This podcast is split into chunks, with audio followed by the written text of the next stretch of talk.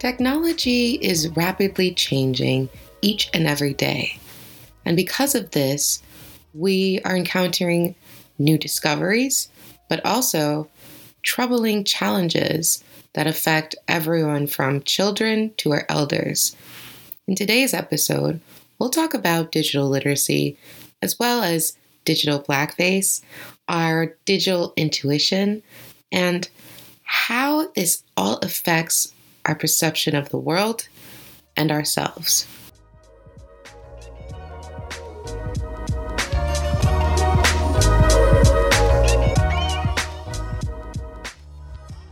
My name is Sequoia Range.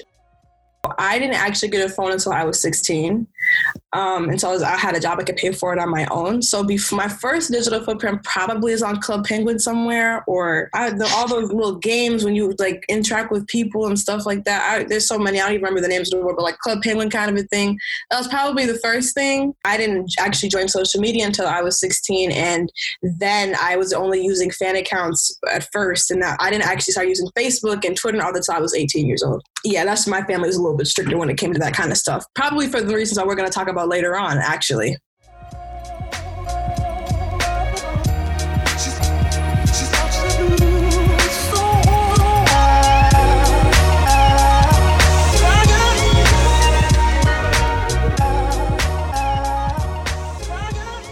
Yeah, I when I first hear the term, I just think of you know literacy and being able to comprehend and understand um, a topic, or you know whether it well is about books or a specific uh, topic, and then digital literacy just brings it into how are you understanding and comprehending um, and and getting information off of you know digital resources. You know, literacy a big part of literacy is comprehension, and comprehension is affected a lot by the way you see things, the way you grew up, who's in your family, all those things. So it can definitely vary from person to person. When it comes to like what is true and what is not real, I think that we're understanding now in this day and age how much it's based on perception because what's true to my reality and what I believe to be true and what I've experienced might not be the same thing for another the person next to me if there is no standard for truth, where the truth is just the truth and everything else is based around that, it makes it very difficult to even have a conversation or to have a debate with somebody when y'all have two different sets of data, which you both are claiming are true. You know, so um, I think that it's a very important question in today's age. I think social media fuels a lot of that because you can post you can post anything as an individual up on the internet and somebody else can see it. And because you have the same worldview you think it's true you know? So it, i think that with with social media and with everything being online and being digitized and you can put things up anonymously and stuff like that is really really it's very crucial now to get to the root of what is true and what's not true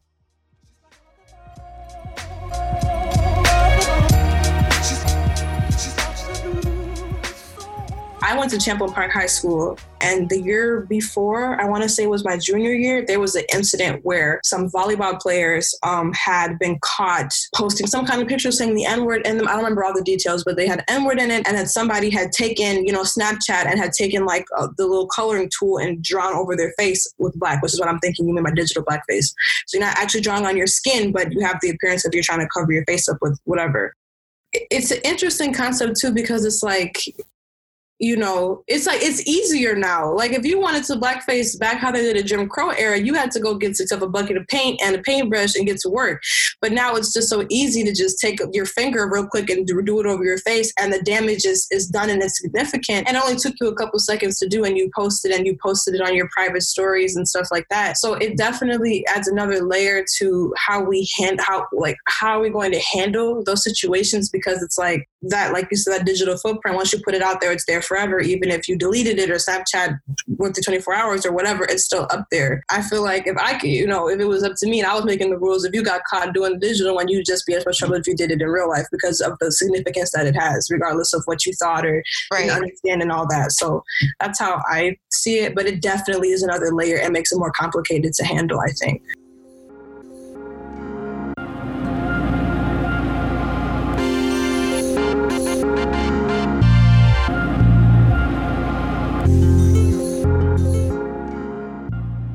Some really, you know, talented people and really, really strong, like unbelievable programs and, and, and, and editing software that allows people to do that kind of stuff. And it's real funny when it's like a meme and somebody edits their face on somebody else's as a joke. But you know, if it was for malicious intent, uh, for malicious purposes, it could really be a problem. And and it's like if you don't have any knowledge of that, you would have no idea. I mean, obviously, if I saw a picture of me, of course you would know that that's not you. Like I wasn't at that place, or I didn't go here or there or whatever.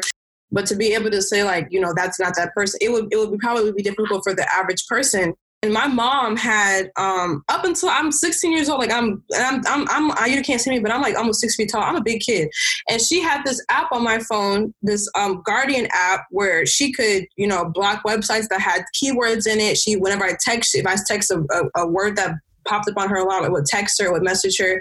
She could see all my messages. She would see who I was talking to. She could see where I was on the internet. I couldn't actually even go on Google herself. I had to go on like a separate search engine that was filtered. Like she was not playing because she understood how dangerous the internet and social media can be. You know, I couldn't have no Instagram until I was a certain age. I couldn't have Facebook because people be, are, are on there be crazy. And so, you know, and it was definitely like, oh my gosh, annoying. And I don't like, you know, I don't like it. But now that I'm grown, I'm looking back and I'm like, and I'm, I have my phone now, I can go wherever I want. And I'm seeing stuff, I'm like, oh my goodness, you know, this is what she was trying to protect me from. Um, and so definitely, I feel like younger kids are so, so much more susceptible. Um, you know, the creeps can be trying to reach your kids through the phone and act like they're kids, and, and the kid won't even really know what's going on unless they're a particularly smart kid. But most kids probably won't really understand until it's too late and you're in trouble.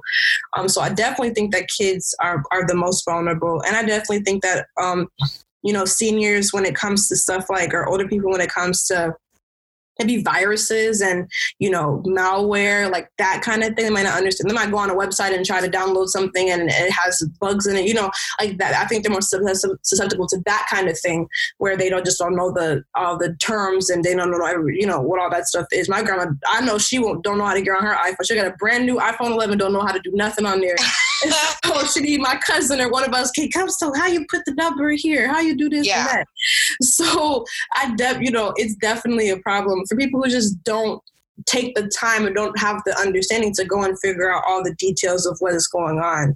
Um, but I think it's a social issue too. I feel like, you know, when it comes to just the way that we now, you know, communicate and you have all your information out there, if anybody hacks into, you know, your phone, they can see what happened. You know, somebody, you know, you went through something and you're crying to your friend and all your business is out there. He dumped me. He did this. He did that. Somebody died. You know, all your business is in that now. So if anybody gets a hold of any of that information, oh my phone, um, they could get a hold of your stuff and potentially use that maliciously against you, or you know, with nudes or whatever. This culture of that, it can just it, if somebody who knows way more than you do gets in your stuff, you're in trouble, and there's almost nothing a regular person who doesn't have that know-how can do about it. We already have this culture with you know in the fashion industry and, and the modeling industry and the beauty industry of you know distorting people's features to make them look like you know we already have that in a way where our culture is like you know, when you see the Kardashians and you see this and you see these people who are, you know, professional, stuff like that. And as much as, you know, they're beautiful people,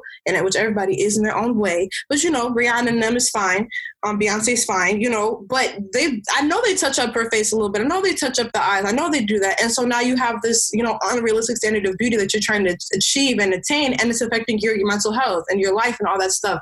So how much more, you know, we can, we've been, they've been doing that since, since photography and that stuff was a thing from the first place. So how much more when you can really specifically go in and use that kind of information and know how maliciously you know, in a way to intentionally hurt somebody, not to just make them feel bad and go get some money from them, but to hurt them or hurt their reputation or to hurt their family. You know, it could it, it could be used very maliciously. And like I said, the average person who does not know anything about that stuff will have no almost no way to prevent that or to do it could do could do anything about it. We all are vulnerable in a way, but there's definitely some demographics that are more than the rest of us. But we all are in a way, I think.